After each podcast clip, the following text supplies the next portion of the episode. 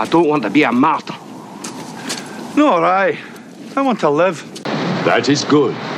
For believing what you do, we confer upon you a rare gift these days a martyr's death. The cross commands you. The blood of the martyrs commands you. I wrote them down in my diary so that I wouldn't have to remember. Lucius Domitius Aurelianus. And once again, I am not proclaiming a curse upon you from Harry Potter or some other mythical thing. I am reading you the name of a Roman Empire, uh, Roman Empire, a Roman emperor, more commonly known as Aurelian.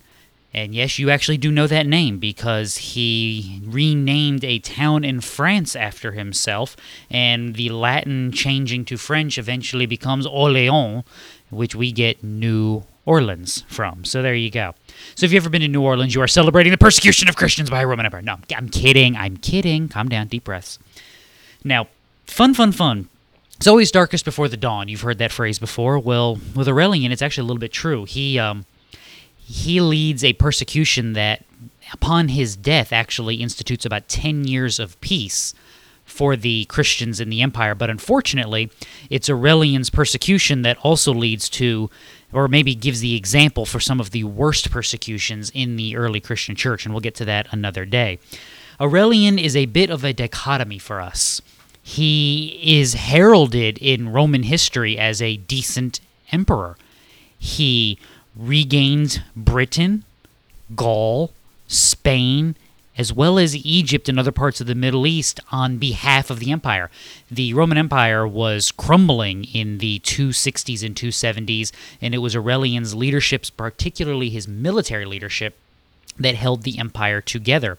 He defeated um, Well, what would be modern English armies, British armies then, I guess you would be the best way to description, defeated the Gauls, defeated Iranian armies, as well as various Germanic tribes, holding the air quotes barbarian hordes in check on the other side of the Rhine River, thus establishing a northern and eastern border of security. So if you're into making the trains run on time and keeping people safe, Aurelian is your dude. Now, interestingly though, he wanted to fix the empire long term. And you don't just do that through military, you have to do that through culture. So his idea was a unity in religion. It is during Aurelian that we get the institution of the phrase one faith, one empire. And this will actually be used by Christians in the Roman Empire later on, but we'll get to that another day. His idea of unity in the one faith was in the worship of Sol Invictus, or Sol, or Helios, however it comes down to you in your understanding. It's the sun god. Uh, S U N, by the way. Ultimately, this uh, policy is polytheist in nature. In other words, we're not caring what you worship at home as long as when you go out into public and when you assemble, you are in on the sun god worship. Now, interestingly, that was never going to stay put. There were plans in work, and had Aurelian lived long enough to more than likely outlaw and abolish any worship of air quotes other gods. Once again, you can't have a unified culture if your culture is fragmented behind closed doors. So, excuse me, excuse me. So this was part of Aurelian's setup and what he was seeking to accomplish long term. Now we don't have a long hit list. I have two big names. One is Felix, who is overseer in Rome, so your your head honcho, your grand poobah in Rome. The other is a gentleman by the name of Agapetus. Now, this is where we're going to focus in because this is just there's not a lot of detail here, but it's fascinating to me when you start to see the cultural implications of what Christians are accomplishing in the Roman Empire. And let's remember, we make a big deal out of Christianity exploding in the Roman Empire. I mean, it changed the empire, it ascended to the heights of, and we've talked about this before, um, noble households, treasurers of cities, mayors, family members, servants, administrators. Christian Christian influence extended to all different levels throughout the Roman Empire.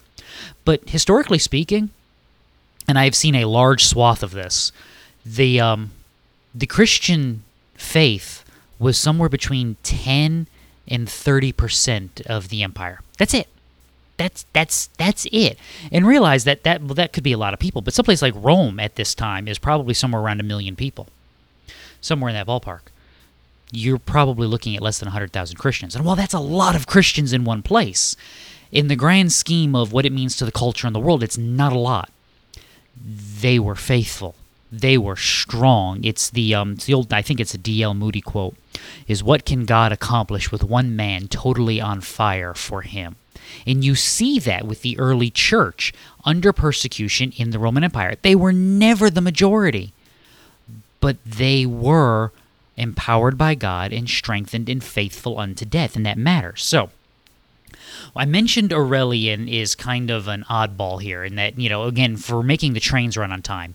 Going back to the middle of the first century, so you're talking like 50s AD, we're 200 plus years removed from that at this point. Um, there was a system in Rome for distribution of grain and food goods to the poor. Rome has to import all of its grain. I mean, there's nowhere in Rome to grow grain. It's built on a swamp. It's Rome is built on seven hills around a swamp. You can't grow anything. So everything grown in the outlying areas, the city has to import. So up to 20% of the city was receiving well 20% of the men in the city were receiving these these, these handouts. Think of it like uh, ancient food stamps so to speak. Well for almost two centuries that handout had been in the form of corn or grain or flour of some kind. Aurelian actually bumped it up and made it actual bread and then expanded as well as to things like salt and oil and other things that could be used for cooking so, in other words, the social safety net of the Roman Empire was actually expanded under Aurelian. Now, you don't care about that. So, why am I telling you? Well, because Agapetus is a 16 year old. Uh, we don't know, but there's a, poss- a good possibility that he is a member of a noble family in the city of Palestrina. Palestrina, Palestrina, pick one, I don't care. Which is about 35 miles east-ish of Rome. Agapetus was arrested for being a Christian. Now, how did they know that he was a Christian? You ready for this? Agapetus took all that he had, and more than likely that's family possessions, things that had been inherited, uh, some sort of official designation or uh, official posting in government that would have drawn a salary and some income. He takes all of that and he sells everything that he owns and then he distributes the proceeds from that sale to the poor. Very Acts 2 and 4 of him, I, I, guess you would be, put that. Now, that marks him as a Christian because no one else would do this. Why would no one else do this? Well, because the government does this. We don't have to care about the poor. We pay taxes so that someone would care about the poor. Now, that doesn't sound like any world you might know, does it, Christian? That doesn't sound like SNAP, Medicare, Medicaid, uh, heating bill help. Like here in Illinois, we have a LIHEAP program. That doesn't sound like anything where the government is usurping what is supposed to be the role of the faith, right? No, no not at all. Now, why, if you're the government, do you hate this? One faith, one empire. You need a cultural unity. So when you are doing our job as government, well, the reason we're doing it is because we're God. Always remember the government that forgets God is always the government that seeks to become God. And once that occurs, that government will uh, will tolerate and allow no pretenders to their deification. In other words, excuse me. In other words, we distribute the bread, not you. Go get rich, live your life, hire some prostitutes, have a family, corrupt the government, do whatever you want, but stay out of our authority. And caring for the people so that they worship the gods that we tell them to worship is our job and our authority. You need to sit down and shut up. Now, I tell you that because that's the main takeaway. Agapetus's uh, martyrdom is not spectacular. He's arrested, he's imprisoned and tortured. That's that's what we know. I don't know what the tortures were. It doesn't really matter. I'm sure it wasn't pleasant, and I'm certain they came with plenty of opportunities to go worship the sun god, which he refused. So they take him in Palestrina, and they throw him in the local arena to the wild critters. You know, pick your critters. They sometimes they had bears, sometimes they had rhinos from Africa, sometimes it was lions. You know, yeah, whatever they can get their hands on. I mean, the empire extended all the way out towards India, so sometimes it's tigers that they had brought in.